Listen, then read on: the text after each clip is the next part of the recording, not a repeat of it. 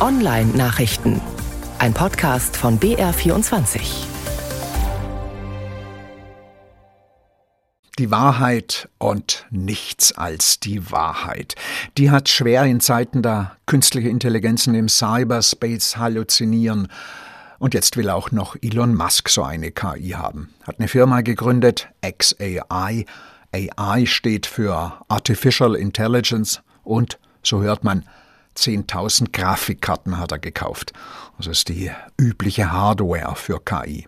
Darauf will er jetzt einen Chatbot für seinen Kurznachrichtendienst Twitter bauen lassen, sowie ChatGPT von Microsoft und Bard von Google.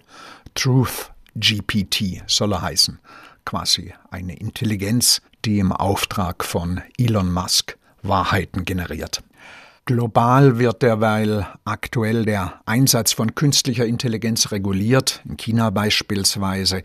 Da ist jetzt ein Gesetzesentwurf publik geworden, wonach KI nicht die nationalen Werte und das System unterminieren darf und in diesem Sinne Wahrheit kreieren soll. Steht auf Englisch auf Google Docs. Ist lesenswert. Und wer meint, dass da noch was war, genau, im Internet Archive, da kann man George Orwells 1984 kostenlos online lesen. Auf Deutsch archive.org. Der Klassiker zum Thema die Geschichte mit dem Wahrheitsministerium. Weg von der Weltpolitik und vom großen Geld hin zum Kleinen, was man sich halt so zusammengespart hat und wofür man wenigstens ein bisschen Zinsen haben möchte.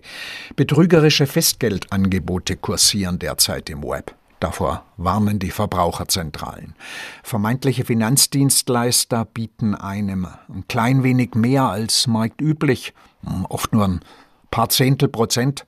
Klingt nicht übertrieben oder so. Ist trotzdem ein Fake. Die Opfer werden dazu verleitet, Geld auf ein Auslandskonto zu überweisen und da heben es dann die Gauner ab. Darf man sich nicht drauf einlassen auf sowas.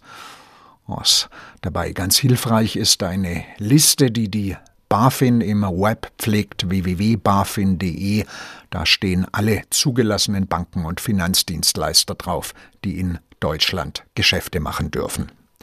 Und wenn man mit Googles Chrome unterwegs ist, dann kann es einem derzeit passieren, dass man eine Fehlermeldung kriegt, die just so aussieht, als sei sie echt und stamme tatsächlich vom Chrome. Tut sie aber nicht, sondern sie kommt von der kriminellen oder gehackten Website, an der man gerade vorbeisurft. Man soll ein Update installieren, das gerade herunterlädt, heißt es da. Ja, da muss man die Finger von lassen. Das ist ein sogenannter Miner. Der rechnet dann auf dem infizierten PC Kryptogeld aus. Das kostet. Und schlecht fürs Klima ist es auch. Seinen Browser muss man aktualisieren, bevor man lossurft. Nicht unterwegs. Da schiebt einem sonst nur jemand digitales Ungeziefer unter.